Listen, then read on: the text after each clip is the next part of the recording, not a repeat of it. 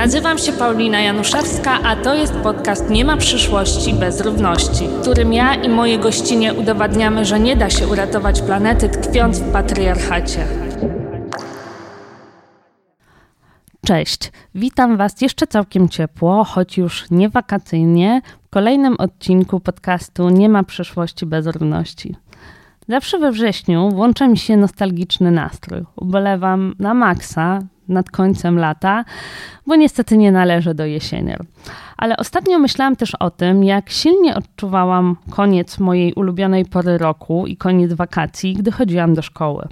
O ile jednak trudniejsze mogłoby to być, gdybym uczennicą była dziś w szkole ministra Czarnka, trudno powiedzieć, ale na pewno nie chciałabym do niej posłać moich potencjalnych dzieci. Kogo? spytacie? Przecież jesteś antynatalistką. Otóż tak, wszelkie etyczno-filozoficzne, ale też ekologiczne argumenty uważam za wciąż aktualne w myśleniu o rezygnacji z rozmnażania. Podtrzymuję, nie zamierzam e, mieć dzieci. E, ostatnio jednak zastanawiałam się, co by było, gdybym żyła w kraju, w którym posiadanie dziecka jest wspierane przez państwo i nie stanowi wielkiego obciążenia, głównie ekonomicznego i logiczne, logistycznego. Myślę o takim państwie, w którym matki są wspierane, w którym istnieje odpowiednia infrastruktura żłobkowa, przedszkolna itd. Tak I myślałam sobie też o tym, czy przypadkiem moich poglądów nie ukształtowała jednak świadomość, że mogę liczyć tylko i wyłącznie na siebie, ewentualnie na rodzinę, a do tego, że spłodzone przeze mnie potomstwo miałoby chodzić do szkoły tak opresyjnej, jak kiedyś moja własna albo do jeszcze bardziej opresyjnej, jak ta obecna, czyli czarnkowa. Nie wiem, czy znam odpowiedź na te pytania, ale myśl e, o tym wszystkim przeraziła mnie na tyle, e, że zaczęłam bardziej współczuć dorastającej młodzieży. E, I więcej też czytać na ten temat, bo edukacja oczywiście przewijała się gdzieś tam w mojej karierze dziennikarki jako istotny temat, jednak nigdy nie traktowałam go jako priorytetu. A tymczasem jest bardzo ważna. Dlatego bardzo Wam polecam kogoś, kto mm, wie na ten temat dużo więcej i pisze dużo więcej, czyli e, dziennikarkę krytyki politycznej Katarzynę e, Przyborską. Przytoczę Wam fragment jednego z jej e, ostatnich tekstów na temat szkoły w chmurze. System publicznej edukacji dosięgnął poważny kryzys.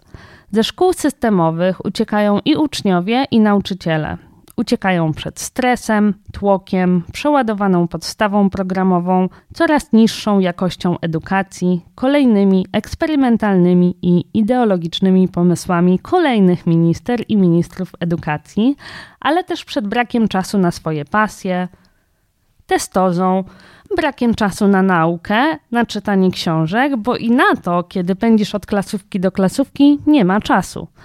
Uciekają, krótko mówiąc, przed anachronicznym systemem, który pożera czas i energię, ale nie daje kompetencji potrzebnych we współczesnym świecie. Nauczycielom nie przynosi godziwych pieniędzy, zaś uczniom zbyt wielkiej nadziei na dobrą edukację i godne płace w dorosłym życiu. Czujecie się zdołowani? Bo ja bardzo. Smutne to, ale jakże prawdziwe. Ale czy jest na to remedium? Jedni powiedzą, że eksperymenty pokroju szkoły w chmurze, o której później w tym samym artykule pisze e, Kasia, e, to jakaś odpowiedź na to, co dzieje się w e, obecnej czarnkowej szkole. Inni, bardziej zamożni, przeniosą swoje dzieci do placówek prywatnych, ale wiadomo, że nie każdego na to stać. Jeszcze kolejni liczą, że po najbliższych wyborach parlamentarnych coś się zmieni, o ile oczywiście odsuniemy PiS od władzy. Tylko, że problemy w edukacji nie zaczęły się za rządów PiSu i tak naprawdę po 1989 roku nikt nie miał dobrego pomysłu na polską edukację. I myślenie, że przyjdzie nowy minister i wszystko zmieni, wydaje mi się myśleniem życzeniowym. Zresztą mm, przede wszystkim ten minister lub ministra staną przed jednym ważnym wyzwaniem. To znaczy, skąd wezmą silną, sprawną, kompetentną, a przede wszystkim chętną do pracy kadrę nauczycielską? Tu konieczna jest robota na wielu poziomach, ale najważniejszą zmianą powinny być wyższe płace dla nauczycieli. Dlaczego? Dlatego, że upadek prestiżu tego zawodu sprawia, że niespecjalnie ktokolwiek garnie się do wykonywania tego zawodu. Sama, kończąc filologię, bałam się, że najgorszym, co może mi się przytrafić w karierze, to nauczanie w szkole.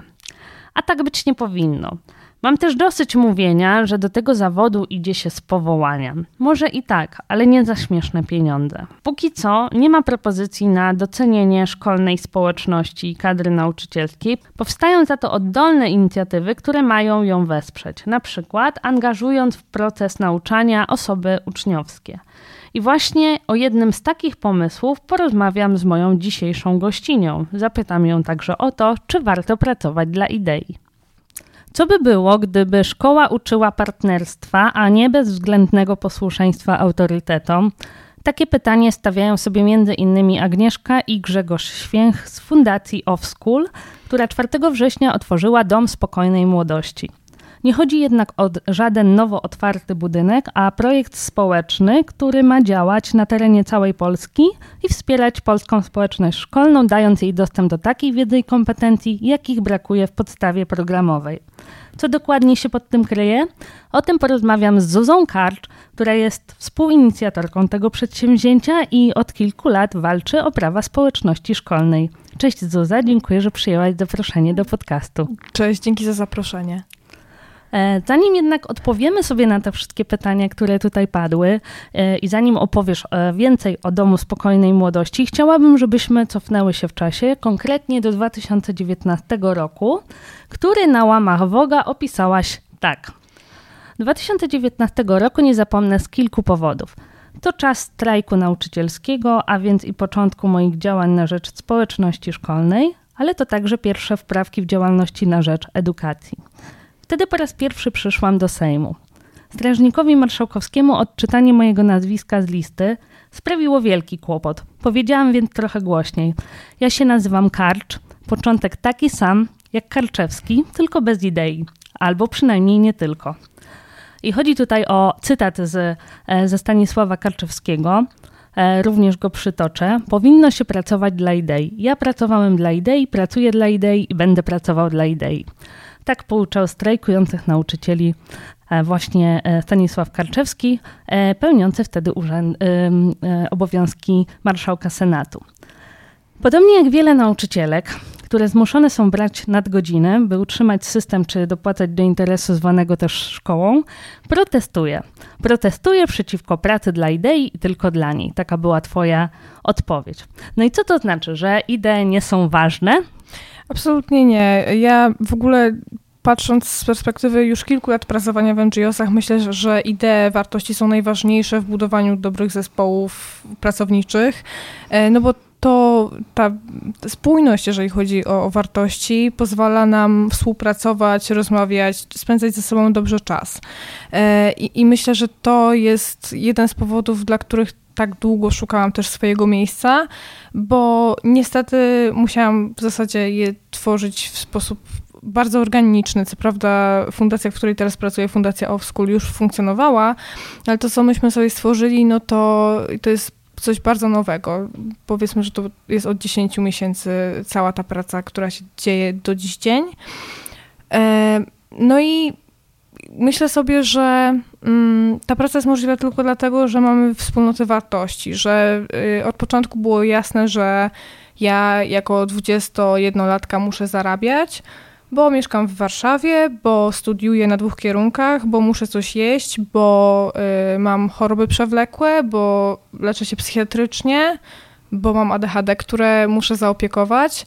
No i to wszystko było dla nas oczywiste. To znaczy ta otwartość y, co do tego, że y, potrzebujemy godnie zarabiać, żeby przenosić tę godność także na inne osoby i mówić im, że godność ma znaczenie w procesie edukacyjnym, E, to jest podstawa. Więc e, to było jasne i e, ja mam pewien zgrzyt, to znaczy Justyna Suchecka bardzo lubi to podkreślać, że jestem jedną z niewielu osób, które bardzo rzadko przyjmują zaproszenia do jakichś paneli czy wydarzeń, jeżeli nie ma tam honorarium, ale ja mówię wprost, nie ma pracy bez godnego wynagrodzenia. Jeżeli e, przyzwyczai się młode osoby do tego, że mogą pojawiać się gdzieś za darmo albo za bezcen, to będziemy wychowywać takie osoby do tego, by pracowały mrówczo i były wykorzystywane w swojej pracy, często społecznej, bo jednak te osoby, które są gdzieś z mojego rocznika i około, w dużej liczbie zaangażowały się w jakieś ruchy społeczne. Mm, no i dziś nadal dziwią się, że ja po prostu zarabiam. A ja powiedziałam wprost, pieniądze są ważne. I tyle. No ja myślę, że to jest e, bardzo istotne, żeby to podkreślać. W ogóle nie, rozmowa o pieniądzach jest zawsze jakimś e, trudnym problemem i oczekujemy, że zwłaszcza ci E, te osoby, które angażują się w zmianę świata, często bardzo wymagającą, będą to robić za darmo, jeszcze będą zaangażowani i niewypaleni na przykład aktywistycznie. Jak nauczycielki, osoby nauczycielskie. No właśnie i to jest chyba, chyba naj, największy problem z niezrozumieniu tego problemu. Wydaje mi się, że też medialnie on jest nie do końca zaopiekowany i też widać to oczekiwanie, żeby jednak działać w ramach misji i powołania, e, której się nie da włożyć do garnka, ale myślę sobie też o tym, e, i to też pada w tekście, który napisałeś dla Woga, bardzo poruszający zresztą i e, na pewno go mm, zalinkujemy do naszej audycji.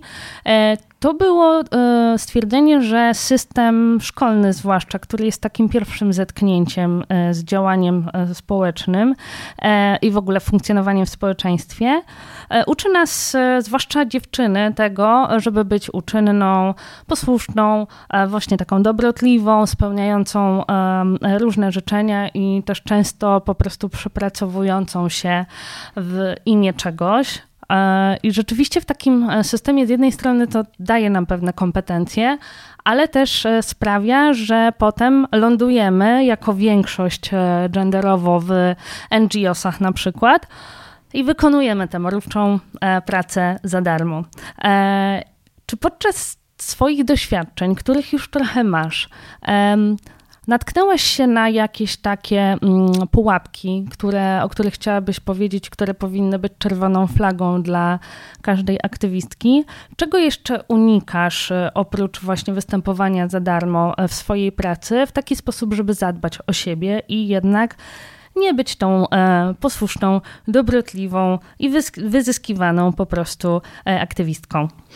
E, na pewno, jeżeli ktoś na mnie chce przerzucić odpowiedzialność za swoje zadania, to jasno to zaznaczam. Mm, dla mnie dużym red flagiem jest, jeżeli jakaś organizacja e, to jest jakieś w ogóle turbokapitalistyczne spojrzenie, e, które się gdzieś przeniosło, mam wrażenie, z sektora prywatnego właśnie do organizacji pozarządowych, że się tworzy rodzinę albo jakby jest jakieś takie nastawienie na to, żeby pokazać tą taką niesamowitą więź. Nie, jakby w tym miejscu, w którym e, dane osoby działają, są z powodu jakiejś idei, z, powodu tego, że chcą działać w konkretnej kwestii, albo ktoś, nie wiem, z racji charyzmy po prostu przyciąga i pokazuje ścieżkę. I to też jest ok. Jeżeli to sprawia, że dzieje się jakakolwiek zmiana, że podejmuje się jakiekolwiek działanie, to to jest absolutnie ok. E, no i to, co dla mnie było jakieś problematyczne, to na przykład to, że mm, w jednej organizacji bardzo długo odkładano temat mojego wynagrodzenia, mimo że ja mówiłam, że hola, hola, wiem, że zaczęło wam się finansowanie, e, czy coś się zmieni. E, potem były tam jakieś sytuacje, nie mogę tego nazwać mobbingiem, no bo nie ma żadnego wyroku w tej sprawie, ale uważam paramobbingowe, więc zrezygnowałam. E, I, i no, myślę, że dużo jest takich sytuacji, które nauczyły mnie, jak na pewno nie chcę pracować. To znaczy, na pewno nie chcę, żeby ktoś ode mnie oczekiwał, że y, rzecz się będzie działa jak w dużej korporacji. Niestety NGOsy mają w Polsce tę tendencję, że bardzo lubią przejmować y, narrację właśnie taką korporacyjną. Y, ja mam też ten zgrzyt, że y, z jednej strony ja działam dla idei i działam edukacyjnie, no ale w Polsce, w której nie ma wsparcia od ministerstwa, od różnych y, instytucji, które powinny wspierać organizacje działające nie dla zysku, no nie ma tego wsparcia, więc my poszukujemy go w biznesie. Czy wykonujemy krok w stronę profesjonalizacji naszych procesów jakichś tam wewnętrznych w organizacji? Tak, ale czy to wymaga od nas tempa zabójczego jak w korporacji? Absolutnie nie. E, I, I to jest jakimś niesamowitym kłamstwem, o którym się nie mówi, że trzeba zasuwać. Absolutnie nie. Dobra organizacja, dobre zarządzanie, to już mówię z takiego powiedzmy wręcz nawet akademickiego punktu widzenia, no bo w końcu kończę to SGH, e, zaczyna się w rozmowie. Więc e, myślę, że dobry zespół w ogóle, który może doświadczać różnego rodzaju mm, opresji i, i różnicy we władzy, bo nie wiem, na przykład u nas tak jest, że ja się z tego zawsze podśmiechuję, że, że gdzieś Grzesiek z Agą są w wieku moich rodziców, dosłownie, w sensie to, to jest dokładnie ta różnica wieku.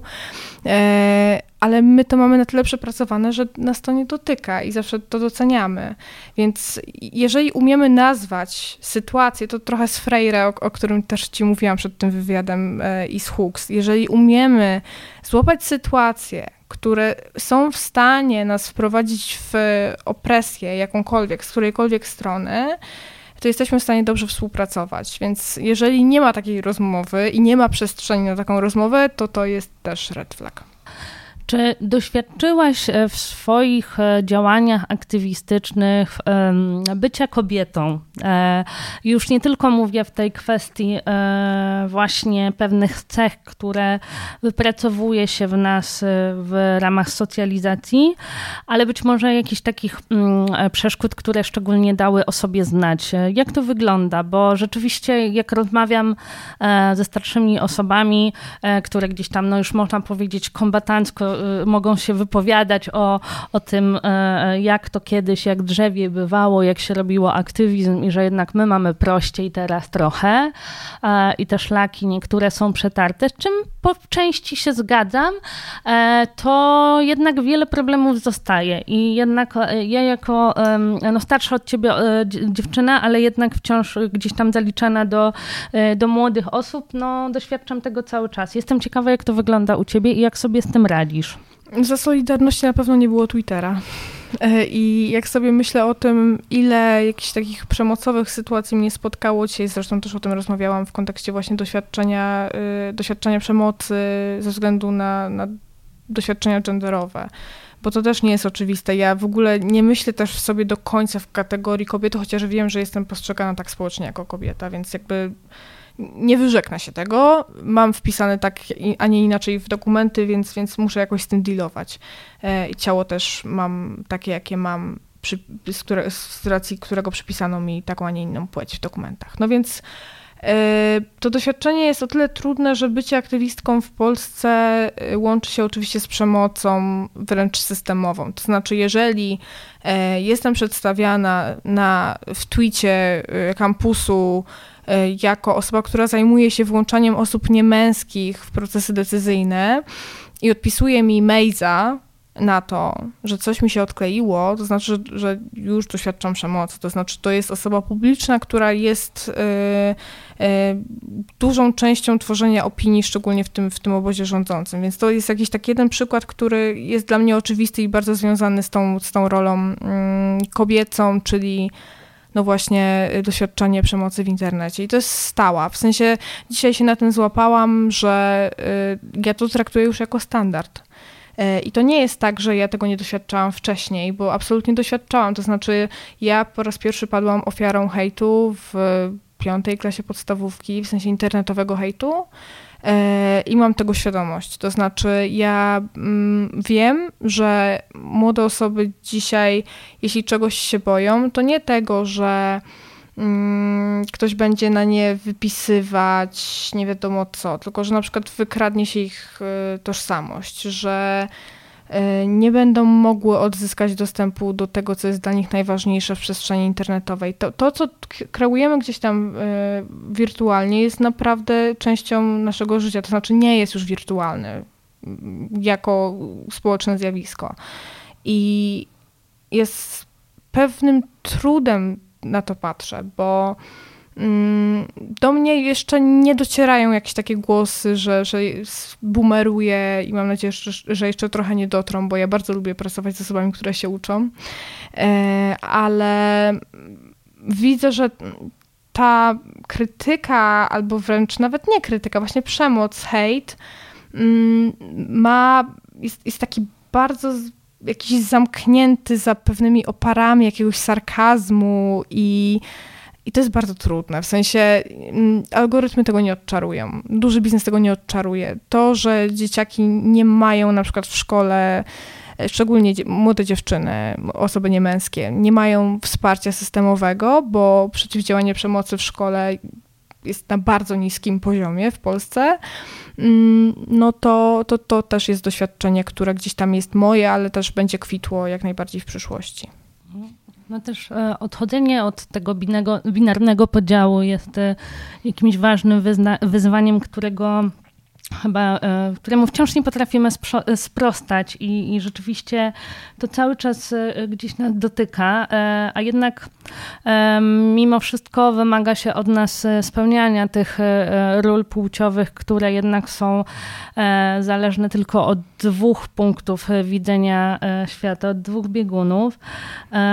I ja sobie tak myślę o zbiorze różnych protestów z ostatnich lat, e, że jednak tym, co jest taką emocją napędzającą je wszystkie i pozwalającą e, wyrwać się z tego też binarnego podziału, jest gniew, że bez tego nie ma działania.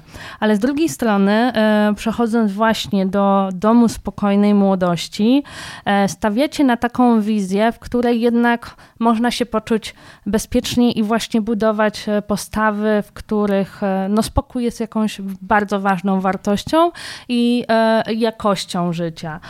Pozwolisz, że przeczytam tutaj krótki opis, który szczególnie do mnie, do mnie trafił to znaczy mm, świat i nasze najbliższe otoczenie zmieniają się tak szybko, a zmiany dotykają tak wielu obszarów życia, że pozostawienie młodych osób bez wsparcia jest świadomym i systemowym zaniechaniem. Potrzebujemy budować narrację spokoju, która nie wyklucza nikogo, no i właśnie, czy tę narrację spokoju da się um, jednak zrobić bez wkurwu?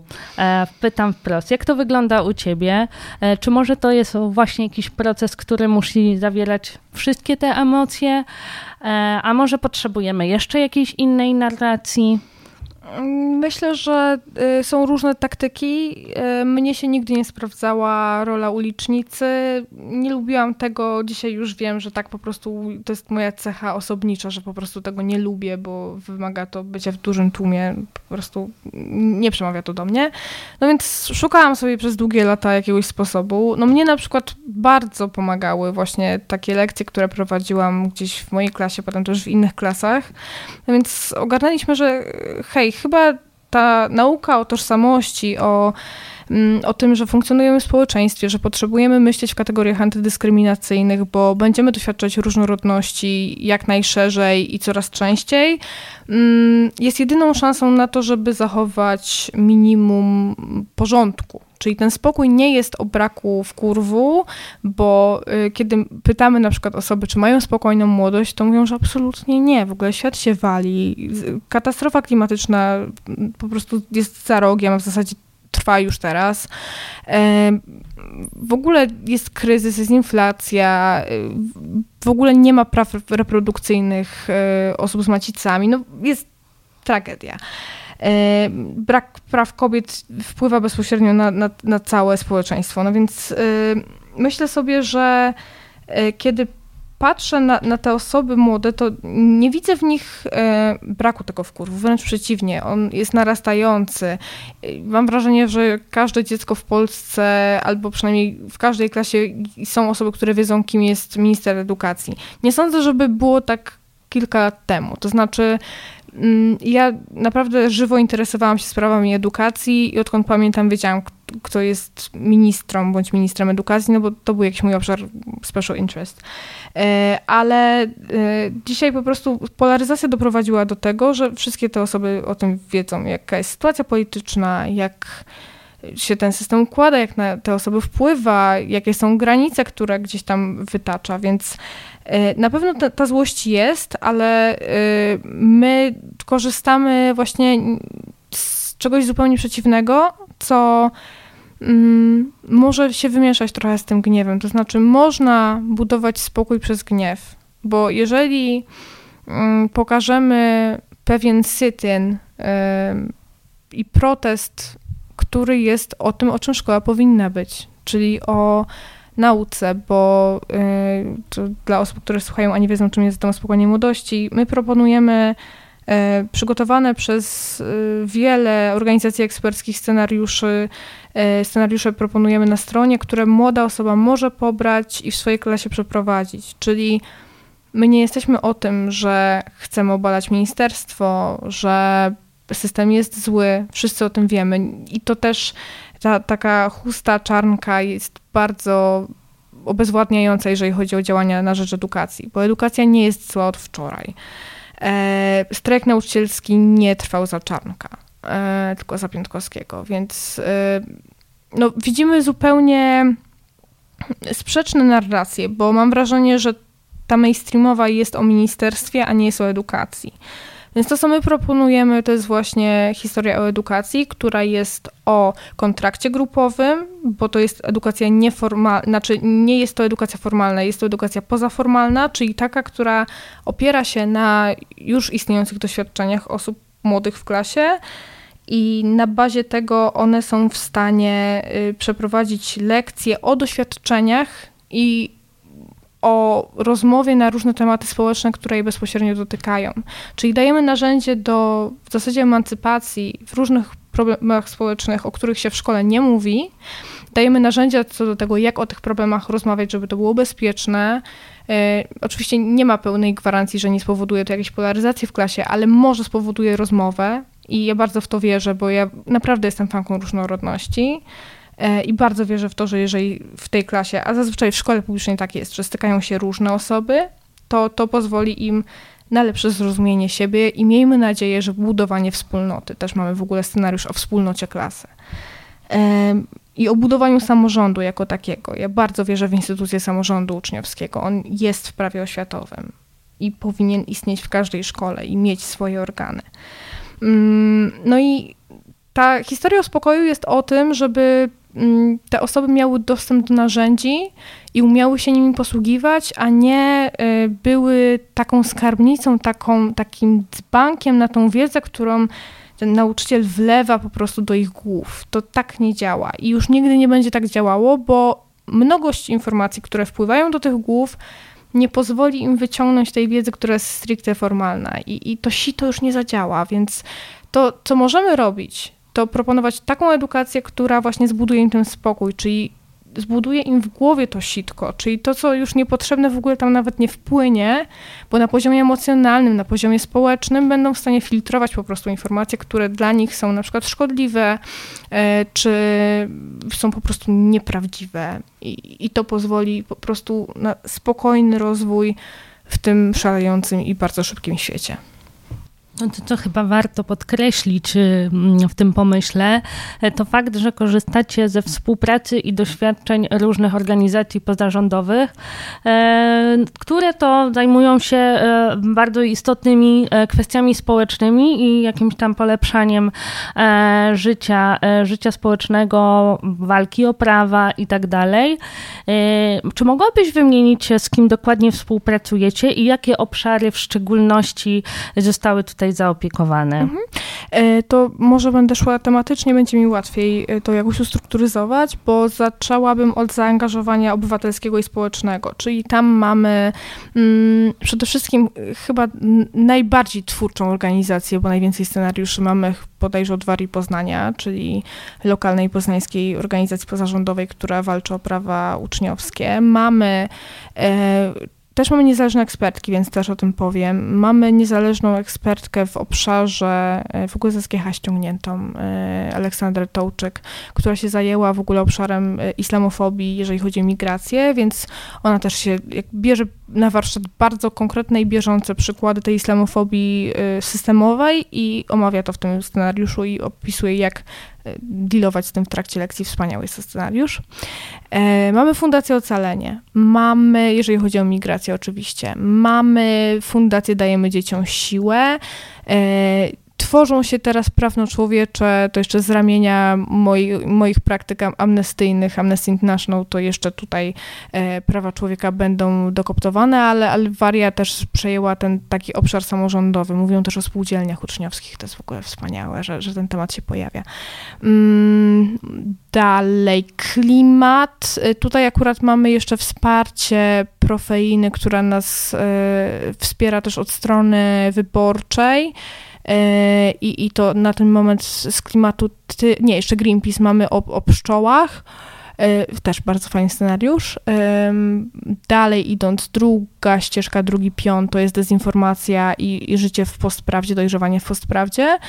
Mm, I tu jest fajnie, bo tu jest demagog, e, który nam opowiada o, na przykład o framingu. Mamy też komentarz ekspercki właśnie o fact-checkingu. Jest y, to akurat wyjątkowo, ale dobre są te scenariusze. Wyjątkowo mamy y, tutaj komercyjnego twórcę, ale też to w ramach takiej społecznej działalności o hasłach też jest przestrzeń, więc przeciwdziałanie cyberprzemocy to też jest obszar.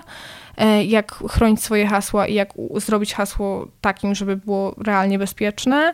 Mm, o cyberprzemocy właśnie e, Fundacja Dajmy Dzieciom Siłę e, i tam też wokół tego jest scenariusz wokół filmu Dopamina, który wypuścili niedawno i jest właśnie o tej takiej pętli dopaminowej, ale mamy też w ogóle, co ciekawe, mamy też NASK, który jest agendą w zasadzie rządową, bo jest pod Ministerstwem Cyfryzacji I NASK też się włączył w e, nasze prace, co bardzo cieszy, bo mm, no, ta przestrzeń gdzieś tutaj się buduje właśnie. Myślę, że mogę zdradzić, że też e, tutaj nawet jest perspektywa w ogóle, że Ministerstwo Cyfryzacji coś dorzuci, więc to jest jakieś w ogóle niesamowite, co się dzieje, że ten projekt mimo wszystko się otwiera gdzieś tam dalej e, na, na obszary eksperckie i, i, nie blokuje totalnie tych obszarów systemowych. E, w trzeciej części z kolei e, my w ogóle mamy jeden scenariusz, który pisała Aga od nas z fundacji właśnie, bo jest o interwencji rówieśniczej, bo wiemy z badań, że najczęściej to właśnie osoby młode po raz pierwszy dowiadują się o tym, że ktoś ich otoczenia y, chce odebrać sobie życie, więc generalnie z racji tego, że AGA jest interwentką kryzysową, to, to też mamy takie wsparcie eksperckie tutaj na pokładzie. E, dalej, zdrowie psychiczne, budowanie rezyliencji w ogóle jako takiej, e, też przejmuje u nas e, fundacja Można Zwariować i to jest super. Mamy jeszcze w kontekście neuroatypowości, mamy od atypiki też scenariusz o neuroróżnorodności e, i mamy też e, edukację seksualną, bo bez niej w ogóle uważam, że to, co to by był za gniew, jeżeli by tego nie było, więc też mówimy tutaj o scenariuszach między innymi od Basi Baran, która też dla nas działa jako niezależna ekspertka i też się włączyła w ten projekt, więc bardzo mnie to cieszy, bo mamy naprawdę szerokie spektrum osób. Myślę, że wszystkich nie wymieniłam i to jest naj... Ja wiem co, edukacja seksualna, kolektyw Chemia. Y, kolektyw Chemia, który nam stworzył y, scenariusz o gwałtu i to jest wspaniałe. A, jeszcze, no i oczywiście zapomniałam, akcja, y, akcja Demokracja z, mm, ze scenariuszami dotyczącymi partycypacji i radykalizacji w ogóle jako zjawiska. I jak sobie jeszcze tak myślę i przechodzę przez te scenariusze, które mamy na stronie i to jest bardzo trudne teraz, żeby to sobie przypomnieć wszystko, mm, to na pewno muszę przejść jeszcze do wersji deluxe, którą mamy, która opiera się na scenariuszach wyborczych i też do wyborów y, tych oso te osoby głosujące po raz pierwszy, tak zwanych first time voters też y, chcemy włączyć. Nie dlatego, że liczymy na ich wielki przełom, tylko właśnie liczymy na to, że te wybory, które teraz się będą działy, może ukształtują trochę bardziej zmobilizowaną partycypacyjnie grupę mm, i roczniki, bo e, nie jest dobrze, jeżeli chodzi o zaangażowanie młodych osób w wybory, co absolutnie nie dziwi, patrząc na mm, taki, a nie inny układ edukacji i, i spojrzenia hierarchicznego w ogóle na, na szkołę. No właśnie to um, hierarchiczne um, konstruowanie szkoły i w ogóle relacji międzyludzkich to jest coś, czym bardzo ja sobie życzę, e, żebyśmy um, walczyli. I też często mam też taki kłopot, że chodząc na różnego rodzaju warsztaty, spotkania, szkolenia, jednak cały czas kładziemy właśnie nacisk na tworzenie wybitnych jednostek, liderek i tak a jest w tym wszystkim mało opowieści o współpracy, solidarności, działaniu kolektywnym. Czy wy się mierzycie również e, z tym zagadnieniem, e, a może też mogłabyś opowiedzieć nam, jak ty sama to widzisz i włączasz w swoje codzienne aktywności?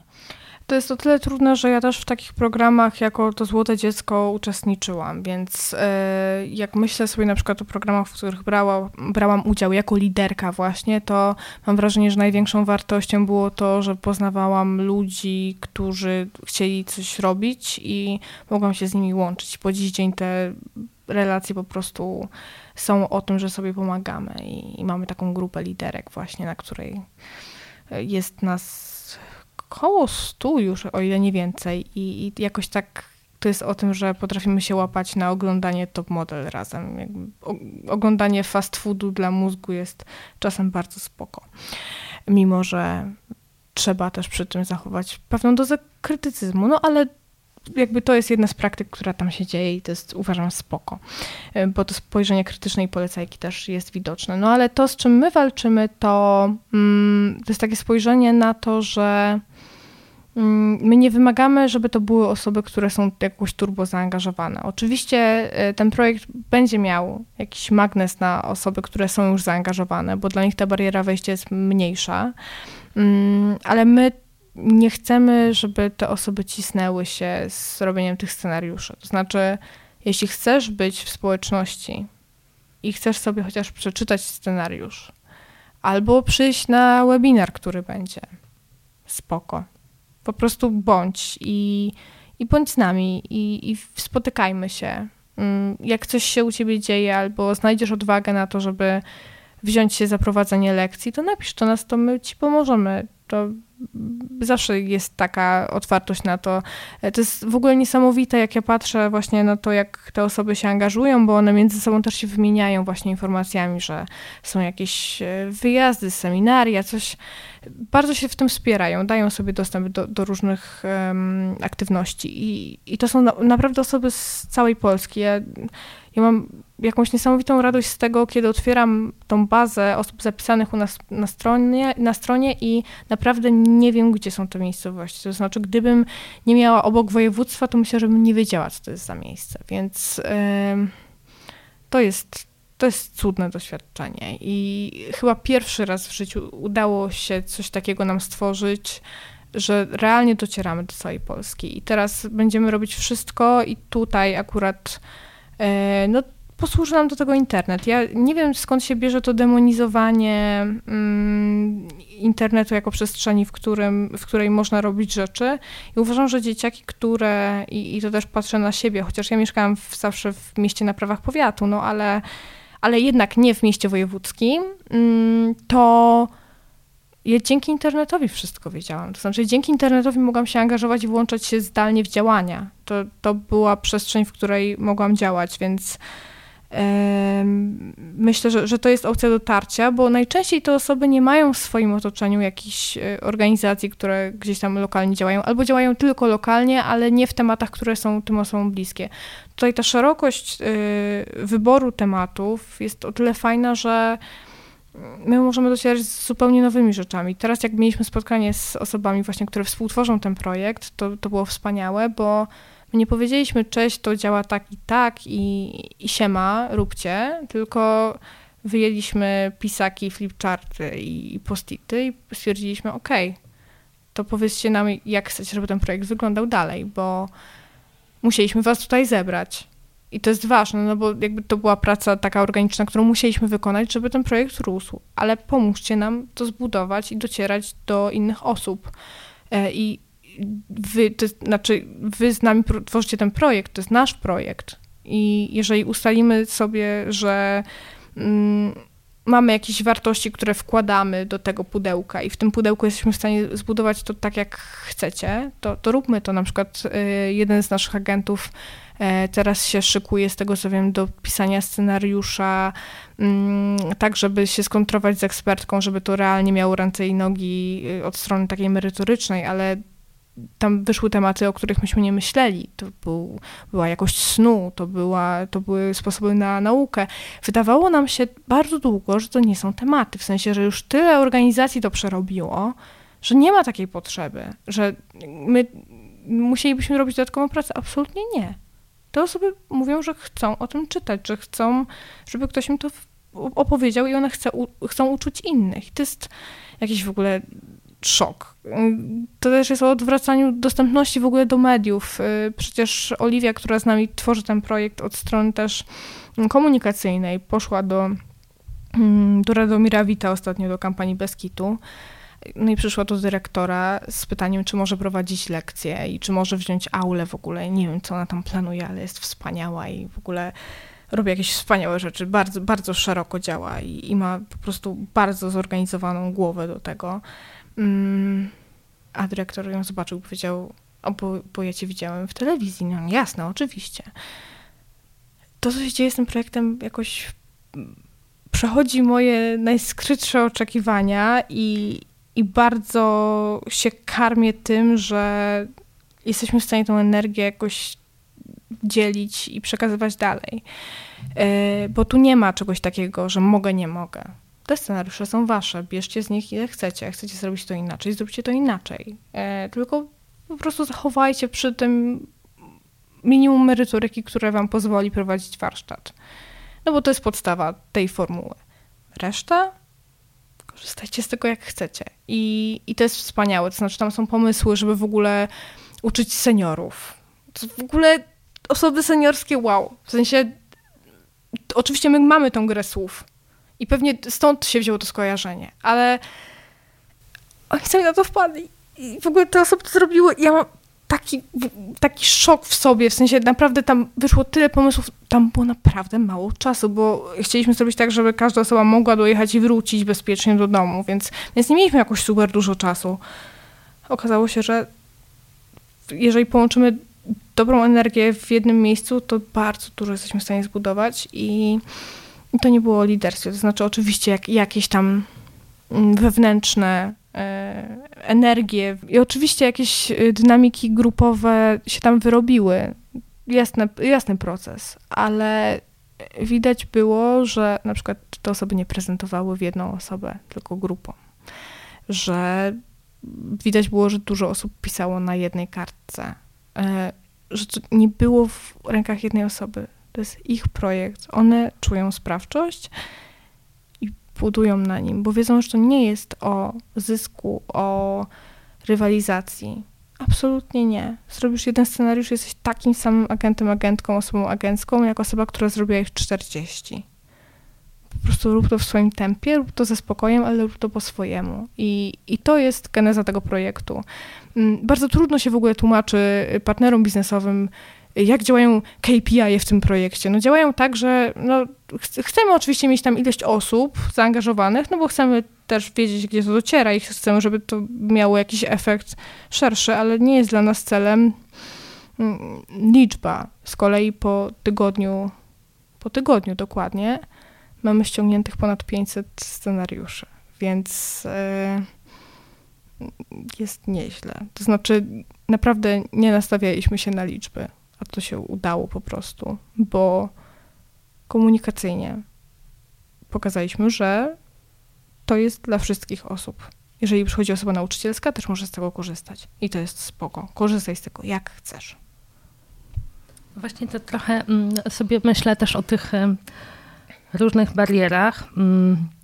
E, bo jednak jesteście odpowiedzią na e, politykę ministra Czarnka, który mm, wyrzuca ze szkół NGOsy i na różne inne sposoby e, ogranicza możliwość zdobywania wiedzy i, i kompetencji przez osoby uczniowskie. I tak się zastanawiam, z jednej strony jakby mm, odpowiadacie na to i przychodzicie tutaj próbując dotrzeć jakimś innym kanałem, czyli po prostu zainteresować uczniów, może też nauczycieli e, do tego, żeby podejmowali samodzielne inicjatywy. E, no ale pytanie, czy mm, po pierwsze mm, jakby jest na to przestrzeń w szkołach rzeczywiście, e, czy mm, jednak z jakąś podejrzliwością nie będą osoby decyzyjne typu, nie wiem, dyrektorki czy dyrektorzy szkół jednak tego e, torpedować.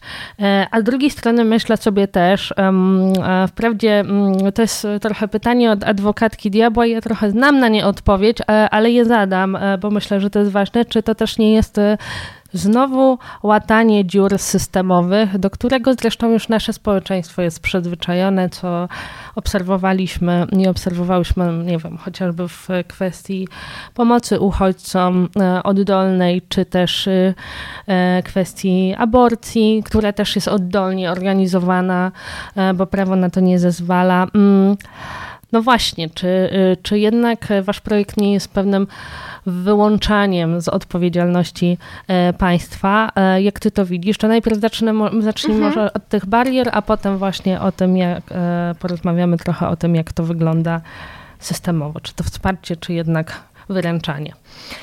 Bariery na pewno są i my nie czarujemy, że one będą. To znaczy, my na tym też spotkaniu powiedzieliśmy osobom: hej, wiecie doskonale, jak wygląda sytuacja w waszych szkołach. My was nie musimy z tego szkolić. Nie musimy wam mówić, jaki jest stan prawny, bo o tym żyjecie i doskonale o tym wiecie. E, I wiecie, że będą bariery, więc zastanówmy się, jak robić edukację po swojemu, żeby głos ekspercki realnie się przebił i żebyście mieli dostęp do wiedzy, która jest wam bardzo potrzebna. No i tak szliśmy e, tymi różnymi rozwiązaniami, e, ale dla nas to, co wydaje się jakby planem B i C jakimś oczywistym, to jest skorzystanie z instytucji, które już istnieją. I państwo ma tutaj rolę w tym, żeby udostępniać swoje przestrzenie do tworzenia różnych inicjatyw społecznych i wspierania tej działalności lokalnej. Więc mówię tutaj o bibliotekach lokalnych, o domach kultury, patrząc na Dąbrowę, pałacach kultury. E, w końcu w Polsce mamy dwa pałace kultury. E, I mam poczucie, że to jest jakaś odpowiedź. Oczywiście to i to już, to już jakby też jest, ma ten charakter systemowy, że to już w tym momencie wyklucza nam możliwość robienia tego w trakcie zajęć. I to jest dodatkowe działanie, które wymaga pracy po prostu, bo nie mamy przygotowanej klasy, trzeba gdzieś wykonać jakiś dodatkowy wysiłek, mm, ale to też jest lekcja o sprawczości. To znaczy, my czujemy, że mm, wykorzystanie też takich kilku dodatkowych kroków w postaci wykonania telefonu do lokalnej jakiejś biblioteki albo e, miejsca e, ośrodka kultury też jest w stanie czegoś nauczyć, więc też widzimy w tym jakąś wartość. E, no ale e, jest jeszcze scenariusz C, który mówi, że po pandemii, zresztą nie tylko po pandemii, ale tutaj mam pewność co do tego, że te nierówności się trochę wyrównały, jeżeli chodzi o dostęp do informacji i przetwarzania informacji przez internet. E, czyli zróbcie to po prostu w online, w formie webinarium, połączcie siły, zaproście kogoś jest tutaj pełna otwartość na to, więc yy, takie są rozwiązania i tak to widzimy. Jedna osoba w ogóle znalazła jakieś rozwiązanie na zasadzie szkoły językowej gdzieś tam lokalnej, że jakieś lokalne, małe biznesy też się mogą chcieć w to włączać. To jest bardzo fajne i jeżeli jest taka przestrzeń, a ja pamiętam z moich czasów takich szkolnych, że też w takich przestrzeniach się robiły rzeczy różne, to czemu nie? E, natomiast no, my nie mydlimy oczu, że to jest, mm, że to będzie łatwe. My nawet nie chcemy, żeby to było łatwe, bo e, jeżeli raz, drugi, trzeci taka młoda osoba się nauczy, że e, system jest po to, żeby jej służyć, to znaczy jest usługą publiczną i że w końcu jest w stanie domóc się jakichś swoich praw właśnie w kontrze z instytucją różnego typu, no to super. E, z kolei, jeżeli chodzi o ten aspekt systemowy, ja mm, mam takie poczucie, i to bardzo nam wybrzmiewa też w tym, jak mówimy o tym projekcie, że my nie jesteśmy o czarnku i, i, jesteśmy dłużsi niż czarnek. To znaczy, jeżeli rząd się zmieni i ktoś stwierdzi, że hej, fajny pomysł, w sumie nikt w Polsce się nie zajmował edukacją pozaformalną, mm, to może byśmy to włączyli jako jedną z agent ministerialnych, pełną mamy gotowość na to, żeby objęli nas patronatem, żeby nas wspierali. Totalnie. Jeżeli ktoś to słyszy, kto, kto ma jakąś moc decyzyjną, to spoko. Nie mam jeszcze mocy wiążącej zarządu, ale myślę, że jeszcze jedna osoba się znajdzie i, i, i wchodzimy w ten deal. E, tak mi się wydaje, bo też to mamy przegadane. Natomiast y, no, my nie jesteśmy o byciu mm, czymś zastępczym. To znaczy, marzy nam się oczywiście, żeby w każdej szkole powstała jakaś taka mała tradycja e, przekazywania właśnie tej wiedzy właśnie w ten sposób pozaformalny, bo to jest jeden ze standardów, który proponuje chociażby Rada Europy w nauczaniu o prawach człowieka, żeby uczyć pozaformalnie, żeby pokazywać. Mm, już istniejącą wiedzę, bo poczucie godności jest w jakiś sposób przyrodzone i ono się rozwija, przynajmniej w zdrowym rozwoju dziecka powinno się rozwijać wraz z jego wiekiem i świadomość tej godności. Więc mm, to jest jakiś element, który, który jest bardzo ważny i, i jak myślę o tym, jak możemy właśnie mm, rozwijać tą, tą sprawczość tego pomysłu w ogóle na poziomie systemowym to jest docieranie efektem kuli śnieżnej e, i monitorowanie, czyli naszym zadaniem teraz jest e, dodawanie scenariuszy e, z innych obszarów, docieranie do organizacji, które proponują coś ciekawego młodym osobom, docieranie lokalne i budowanie w ogóle takiej wspólnoty wokół tego projektu. Bardzo wiele osób się zgłasza, w, że chciałoby się jakoś włączyć wolontariacko ale nie ma, nie ma pomysłów, co konkretnie, więc no, my musimy jakoś to wymyślić, żeby to też miało ręce i nogi, żeby jeżeli ma być to forma wolontariacka powiedziana wprost, no to też, żeby nie była w jakiś sposób wykańczająca, tylko realnie wolontariacka. No i e, to jest to, plus e, bardzo mi się marzy, że po prostu osoby, które będą zaangażowane w ten projekt, znajdą w sobie na tyle siły i na tyle będą czuć istotność tego projektu, że będą z nami budować po prostu działania terenowo ogólnopolskie, e, bo jest na to przestrzeń i, i nam się po prostu to marzy jako kolejny etap, no bo na razie wystartowaliśmy i chcieliśmy zobaczyć z czym stoimy i, jaki będzie odbiór, to, czy to w ogóle rynkowo ma prawo bytu. Natomiast no, wydaje się, że tak. Przez ostatnie dni okazuje się, że widocznie tak. E, więc teraz pozostaje nam tylko pracować stale i, i walczyć o to, żeby edukacja pozaformalna stała się realnym elementem systemowym. Będzie to trudne, będzie to długotrwałe, ale zmiana w edukacji szczególnie nie może być nagła, więc e, ja nawet nie liczę na to, że to będzie od razu systemowe. My jesteśmy systemowo oddolni. Albo oddolni system, systemowo, jeżeli to ma sens. Nie wiem, czy to jakkolwiek zmieniło semantycznie, po, poza semantyką. Nie, nie, chyba nie. Ale tak, z założenia jesteśmy oddolni, a miejmy nadzieję, że kiedyś będziemy systemowi. Zastanawiam się też, jak, w jaki sposób e, jednak mm, przebić w takim projekcie mm, bariery związane z nierównościami.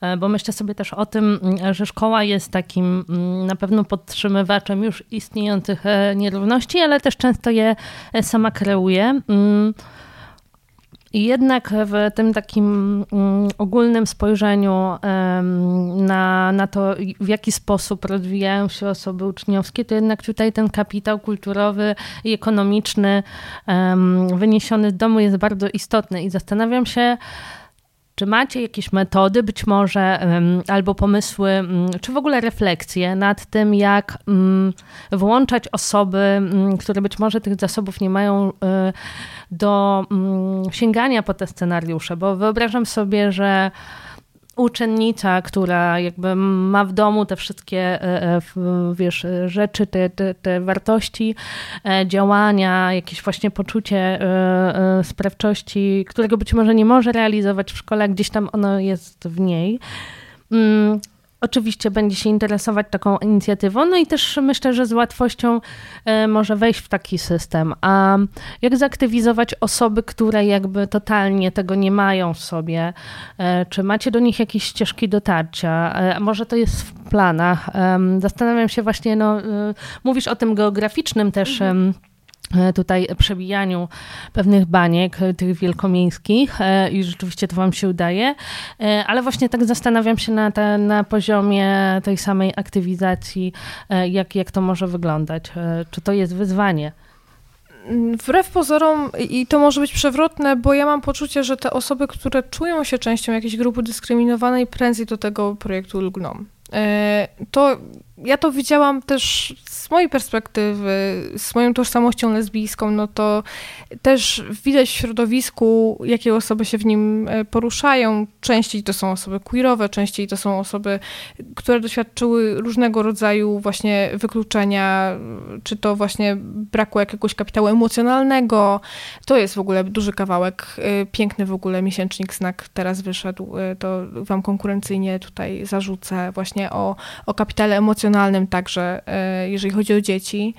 E, I, i jak to czytam właśnie chociażby tekst Anny Cieplak w tym, w, w tym miesięczniku, czy w ogóle myślę o, o kategorii e, takiej jak, jak kapitał właśnie emocjonalny, czy, czy społeczny, czy kulturowy, no to oczywiście pewnie łatwiej będzie tym, którzy i które, nie wiem, słuchają podcastu krytyki politycznej i, i, są w stanie dotrzeć do tych informacji. Nie będzie to z całą pewnością mm, obszar mm, dotarcia łatwy, e, pozabańkowy. E, natomiast my też widzimy, że to często są osoby, które też tego wsparcia wymagają. My mamy bardzo dużą wrażliwość na to, jak na przykład ktoś nam wypada. Mm, bo na przykład w ostatniej chwili komuś rodzice powiedzieli, że nie może przyjechać, bo jest niebezpiecznie, bo nie puści. I to już jest jakaś taka lampka, że coś tam może być na rzeczy. To znaczy, że ta osoba może doświadczać jakiegoś rodzaju wykluczenia właśnie z różnych powodów. E, no i te osoby szczególnie trzeba gdzieś tam mm, zauważać, słyszeć i angażować.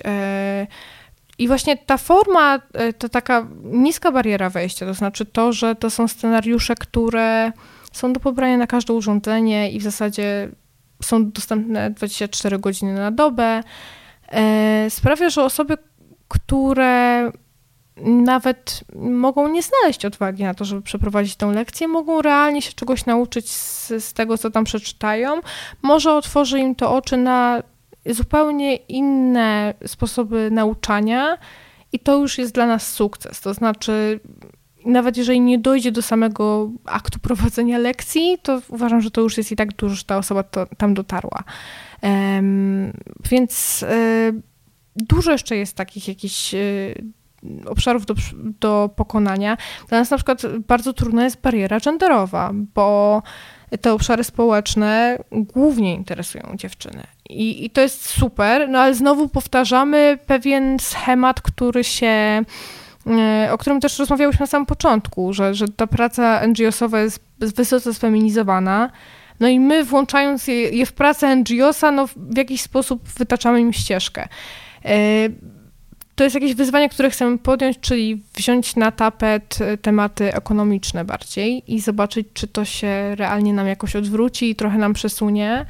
Mm, bo ja mam problem, to znaczy ja nie miałam nigdy takiego spojrzenia na nauki ekonomiczne, żeby to były nauki stricte matematyczne, a tak się je próbuję przedstawić, no bo są w jakiś sposób bardziej męskie i tu robię cudzysłów. Bo tak nie jest. To znaczy, to jest przede wszystkim nauka społeczna i rozumienie schematów tego, jak funkcjonuje społeczeństwo. Mówiąc to w krytyce politycznej, czuję, że jest to pewien truizm, ale dla młodych osób niekoniecznie. To znaczy, mam też doświadczenie właśnie studiowania na SGH, widzę, jakie jest podejście do tych studiów. E, że to są głównie studia właśnie bardzo biznesowe, a to spojrzenie akademickie już jest gdzieś tam z boku. Spróbujmy to trochę odwrócić. E, może też spojrzeć właśnie tym kluczem mm, spółdzielczym, może to jest jakaś droga, przecież e, właśnie to też jest u nas widoczne, więc może warto. No ja sobie też o tym myślę w takim kontekście właśnie przedwyborczym, gdzie e, no, przewinęło się już w jakiejś takiej dyskusji społecznej, rozmów o tym, że jednak no, lewica kojarzona bardziej z młodymi dziewczynami, że Konfederacja odpowiada na jakieś potrzeby chłopaków. Ile w tym jest prawdy, to oczywiście jakby mamy bardzo dużo tutaj wyłomów, które pokazują, że to wszystko nie jest takie czarne, czarno-białe, że dziewczyny głosują na lewicę, a chłopcy na Konfederację. To jest bardzo, e, bardzo uproszczony obraz. Natomiast rzeczywiście, jeśli chodzi o to takie e, pierwsze wrażenie, jeśli chodzi e, o jakieś takie punkty właśnie społeczeństwo, pieniądze, biznes, no to, że to są całkowicie przeciwstawne hasła i rzeczywiście też bardzo mocno genderowo kojarzone. Mm, tymczasem no właśnie troska jest jakby odpowiedzią na, na przyszłość. Ja też sobie myślę o tym intersekcjonalizmie, bo rzeczywiście mówiąc o osobach e, włączających się w waszą inicjatywę i, i chcących z tego korzystać, Mówisz o różnych e, przedstawicielach grup e, wykluczonych. Jak ty sobie tak naprawdę też wyobrażasz taką idealną edukację, w której ten intersekcjonalizm ma bardzo ważne znaczenie i na ile też w waszej pracy on odegrał istotną rolę? E, no, przede wszystkim to spojrzenie intersekcjonalne jest e, w tym, żeby to nie była już właśnie edukacja formalna, tylko i wyłącznie. Ja w ogóle nie jestem zdania, żeby totalnie ją wyrzucić, bo ona też odgrywa istotną rolę. To znaczy, mm, ważnym elementem dotarcia do edukacji pozaformalnej jest na przykład nauka czytania, pisania, liczenia co wcale nie jest oczywiste, bo czytanie ze zrozumieniem, mimo że w klasach 1-3 już się przebija i dalej mi się śni po nocach, chociaż koniec końców się nauczyłam, tylko że trochę później. Widocznie to trochę za wcześnie po prostu jest na etapie rozwojowym, gdzieś tam mam wrażenie, mm, wymagane i niestety odstrasza przez to. Mm, no to dopiero potem jesteśmy w stanie przejść do edukacji pozaformalnej, no i w końcu nieformalnej. Ja mam wrażenie, że mm, w Polsce się zrobił pewien przeskok, to znaczy E, było bardzo dużo edukacji e, formalnej, formalnej, formalnej i nagle się okazało, że powstały pomysły na e, projekty społeczne, na debaty oksfordzkie, które są zresztą też mają jakiś taki wydźwięk elity i tej Anglii takiej poważnej, uniwersyteckiej i to jest zupełnie historia o czymś innym niż Dom Spokojnej Młodości. E, I nagle skoczyliśmy w taki odłam takiego właśnie budowania liderstwa, noszenia garniaków wszędzie, chodzenia na konferencje. E, ja się nigdy w tym nie umiałam do końca odnaleźć. Ja bardzo lubię nosić garnitury, to jest mój ulubiony cosplay, e, ale no już bez przesady, że to jest moja cecha charakteru i, i, i, bardzo się staram też pokazać e, w tym projekcie to, że można mieć fan i z pracy w nim, i z edukacji. Czyli moja wymarzona edukacja to jest taka, która łączy te, te wszystkie obszary i pokazuje, że e, ucząc się czegoś, czyli od strony formalnej, mogę przejść do strony sprawczości, czyli wykorzystania tego i zrozumienia mechanizmów działania pewnych obszarów, e, szczególnie społecznych, e, i potem mogę to przełożyć na realne działanie, czyli edukację nieformalną, czyli na przykład e, przeprowadzam lekcję o spółdzielczości w szkole, a potem tą spółdzielnię szkolną zakładam i to już jest edukacja nieformalna. I były jakieś projekty, to jakieś takie bardziej właśnie ekonomiczne proponowały w ogóle zakładanie. Ja pamiętam jakieś były inicjatywy chyba produkcji skarpetek. Były jakieś takie historie. Bardzo krótko to się gdzieś przebijało, ale było tam w okolicach tego XIX właśnie. E, a potem wystrzeliły projekty różnego typu i, i, i już przestałam tracić rachubę, naprawdę w tym siedzę, co, gdzie i jak się dzieje. I tylko pojedyncze projekty, które złapią jakiś E, kontekst medialny są w stanie potem funkcjonować i prze, przekładać się na tworzenie długofalowych inicjatyw, niestety. Mm, więc zrobiliśmy jakiś przeskok e, i moja wymarzona edukacja to jest taka, która nie robi tego przeskoku i właśnie łączy te wszystkie trzy elementy i pokazuje, że, że to jest ważne. Ale intersekcjonalność moim zdaniem jest też e, nie tylko o mm, cechach tożsamości, ale o myśleniu o społeczności szkolnej jako całości. To znaczy, mm, to jest bardzo istotne, że mm, na przykład rola nauczycielska często wywodzi się także z roli rodzicielskiej, ale na pewno się wywodzi z roli uczniowskiej, to znaczy każdy nauczyciel był kiedyś uczniem, uczennicą, osobą uczniowską. E, jeżeli gdzieś wkładano traumę, że szkoła musi być trudna, ciężka, taką samą szkołę przeniesie się i przekaże innym osobom w kolejnym pokoleniu. I to jest ten trud, z którym się stykamy. Bo złapanie tego, tej triady takiej rodzicielsko-nauczycielsko-uczniowskiej, może przede wszystkim uczniowskiej,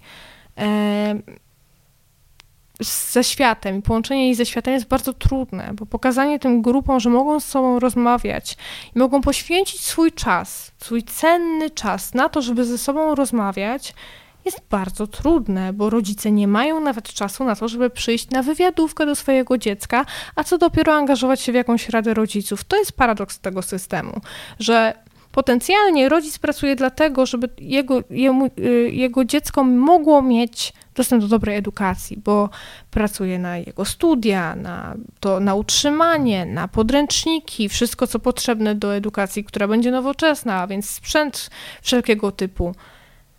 I nagle się okazuje, że nie ma nawet przestrzeni na to, żeby wejść w to i być z tym dzieckiem w ogóle w tym procesie. Więc yy, może kapitał ekonomiczny gdzieś tam będzie, ale społeczny, emocjonalny jest pozostawiony gdzieś w cieniu. I wtedy łatwiej jest nauczycielowi, nauczycielce budować strukturę hierarchii, kiedy nie ma tego trzeciego odwodziciela, to trochę jak w trójpodziale władzy. Nie ma tej trzeciej jakby instancji, która gdzieś tam jest w stanie to dziecko obronić yy, i nie jest to też w interesie nauczycielskim.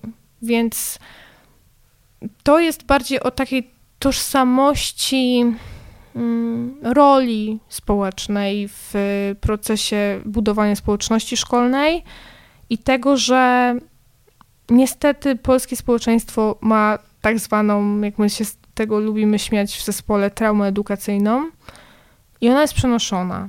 A ja naprawdę wierzę, mimo moich doświadczeń przemocy, mimo naprawdę różnych sytuacji, które się w tej szkole działy, ja naprawdę mam poczucie, że szkoła może być fajna, że w tą szkołę warto inwestować tylko, no właśnie, interesem rodziców nie powinno być tylko, y, nie powinien być tylko zysk ekonomiczny.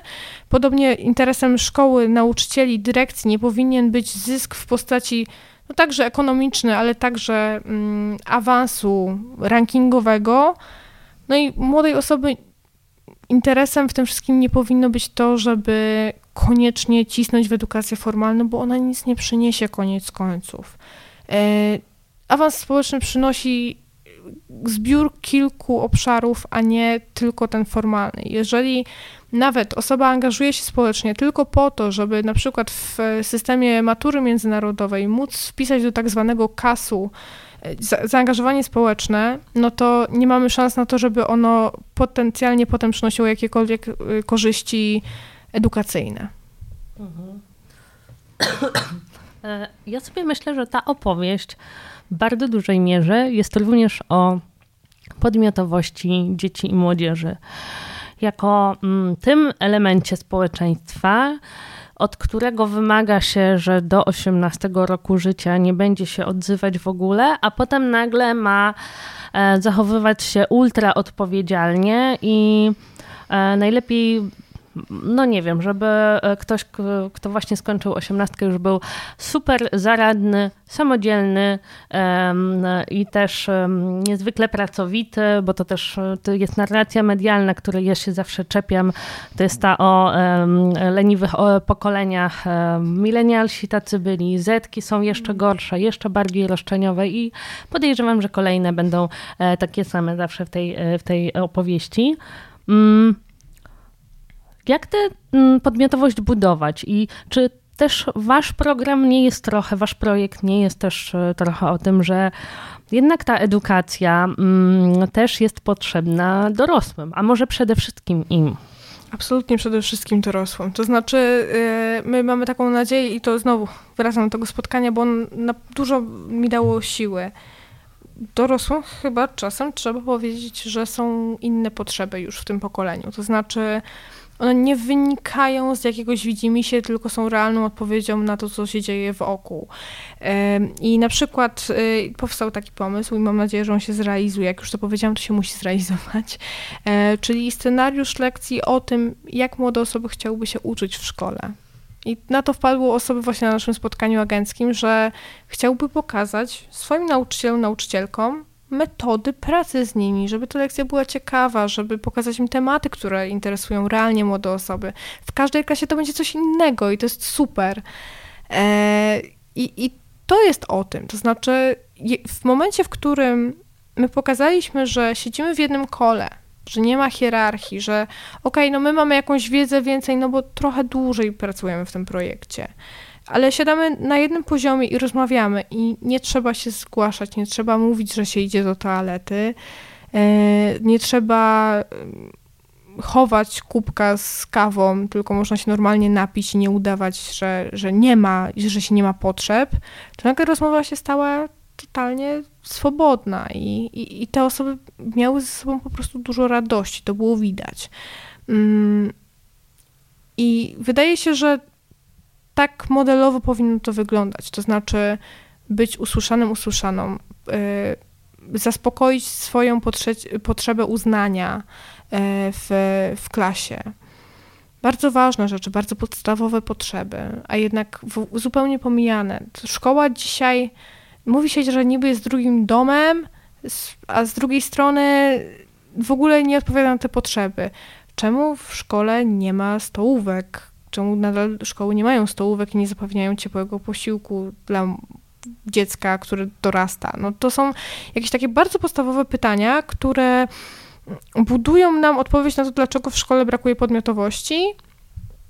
I tą podmiotowość często muszą sobie wyszarpywać osoby i często to robią no, niemal wypisz wymalu jak z podręczników do y, liberalnego feminizmu pojedyncze osoby. I nie ma to nigdy wymiaru systemowego. E, ja to przerabiałam, bo, bo sama byłam taką społeczniczką, która bardzo jakby mnie ciągnęło do tego. E, powołanie Rzecznika Praw Uczniowskich niestety się nie zachowało. To były jakieś takie zmiany, które gdzieś tam się zapoczątkowały, ale nie nabudowały tradycji. To potrzebowało czasu. E, I budowanie podmiotowości też potrzebuje czasu, bo to jest to, o czym powiedziałaś, że y, pewna narracja już jest stała i bardzo łatwo jest wejść w te trybiki, które już są znane. To znaczy, ja to widziałam na przykład z doświadczeń młodzieżówkowych, że tu nie jesteśmy pozasystemowi, młodzi, tutaj wszystko fajnie, ale potem trzeba było zacząć grać w grę no, tych osób, które realnie władzę w ręku mają. Więc my mówimy, zatrzymaj się, Spójrz na siebie, popatrz na siebie jak na osobę, która ma prawo y, do emocji, do potrzeb. E, zadbaj o siebie, bo ten system nie będzie cię oszczędzał i, i nie mydlimy oczu. To witamy w kapitalizmie. Jeżeli niestety, jeżeli sama o siebie nie zadbasz, trudno mi się to mówi. Jeżeli sama o siebie nie zadbasz i nie spróbujesz zbudować wokół siebie takiego grona y, sojuszników, sojuszniczek, jeżeli ich jeszcze nie masz, to będzie trudno, ale gdzieś ten sojusznik, sojuszniczka jest na wyciągnięcie ręki i my bardzo wierzymy też w to, że ci nauczyciele i nauczycielki gdzieś tam są, to znaczy w, w każdej szkole gdzieś w końcu ktoś się taki znajdzie. I my bardzo wierzymy w tę grupę nauczycielską, to znaczy my nie, jej nie demonizujemy w tym projekcie, my mówimy hola hola, Wiemy, że tam jesteście i że wam też trudno, dlatego nie zrzucamy na was kolejnych szkoleń, co jest stałą praktyką organizacji pozarządowych, które prowadzą działalność edukacyjną. My was przeszkolimy, bo my wiemy jak, proszę nam przyjść i, i posłuchać, jak my mądrze już to zrobiliśmy i proszę się dowiedzieć. Nie. Rozmawiajmy ze sobą i, i to buduje podmiotowość, bo jeżeli się słyszymy mm, i nasze słowa są sprawcze, to nasza podmiotowość też się buduje. I, i bardzo chcę wierzyć w to, że na młodą osobę spojrzy się jak na człowieka, który po prostu ma trochę inne doświadczenie, ale absolutnie nie ma mniej wiedzy. Ja to zawsze powtarzam i myślę, że warto. Moi rodzice w moim wieku nie przetworzyli takiej ilości informacji, jaką ja przetworzyłam. Nie dlatego, że czytam więcej, chociaż dużo czytam, ale dlatego, że ja jako statystyczna właśnie Zetka musiałam przetworzyć więcej informacji jako dzieciak. Więc zupełnie inaczej myślę. Zupełnie inaczej przetwarzam emocje. Zupełnie inaczej sobie z tym radzę.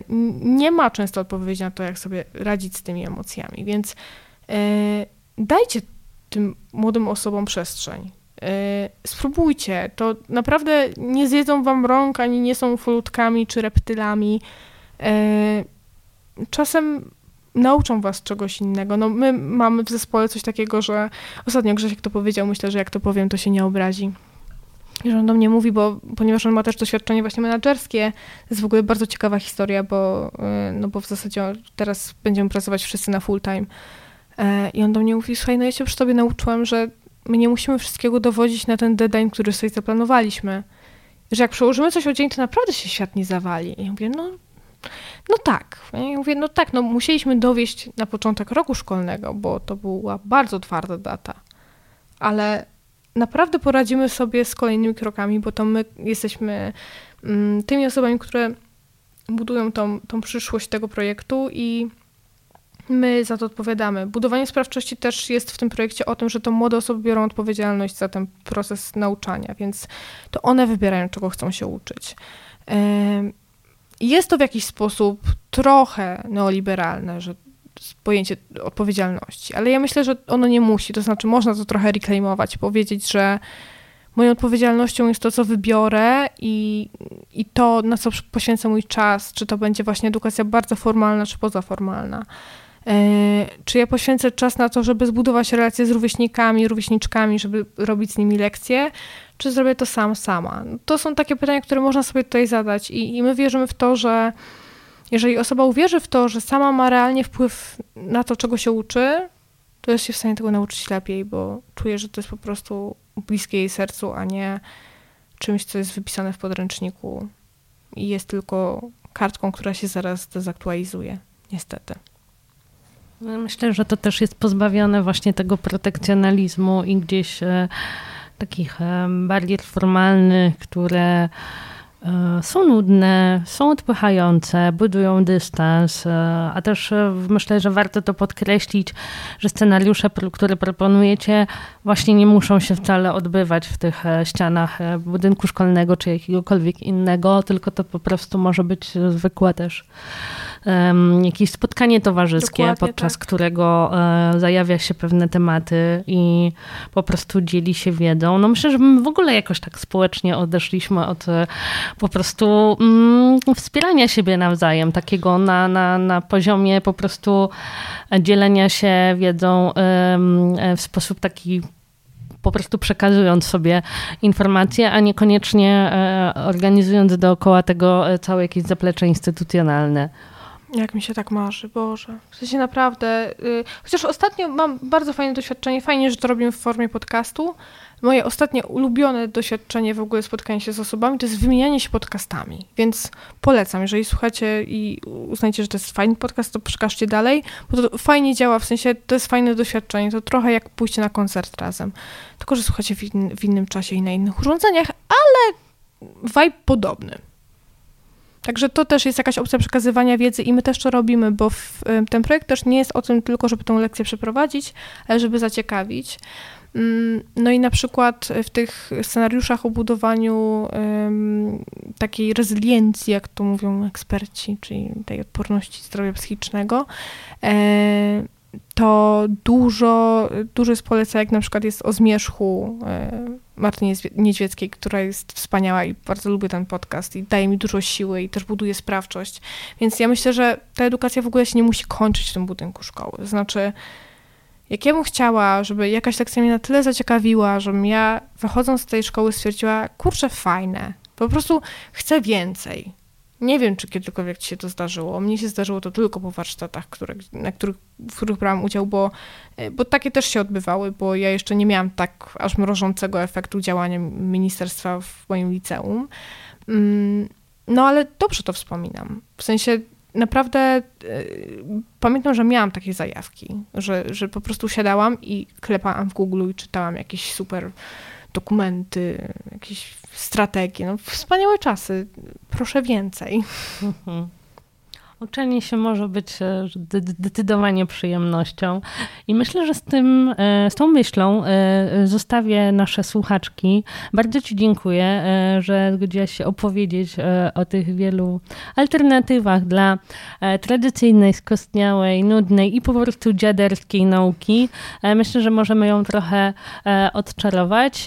No i oczywiście wszystkich, którzy nas słuchają, odsyłam do strony Domu Spokojnego spokojnej młodości e, i więcej e, informacji, które pojawiły się w podcaście, tekstów i tak dalej, również e, znajdziecie w opisie. Bardzo Ci dziękuję. Dzięki bardzo i dużo spokoju.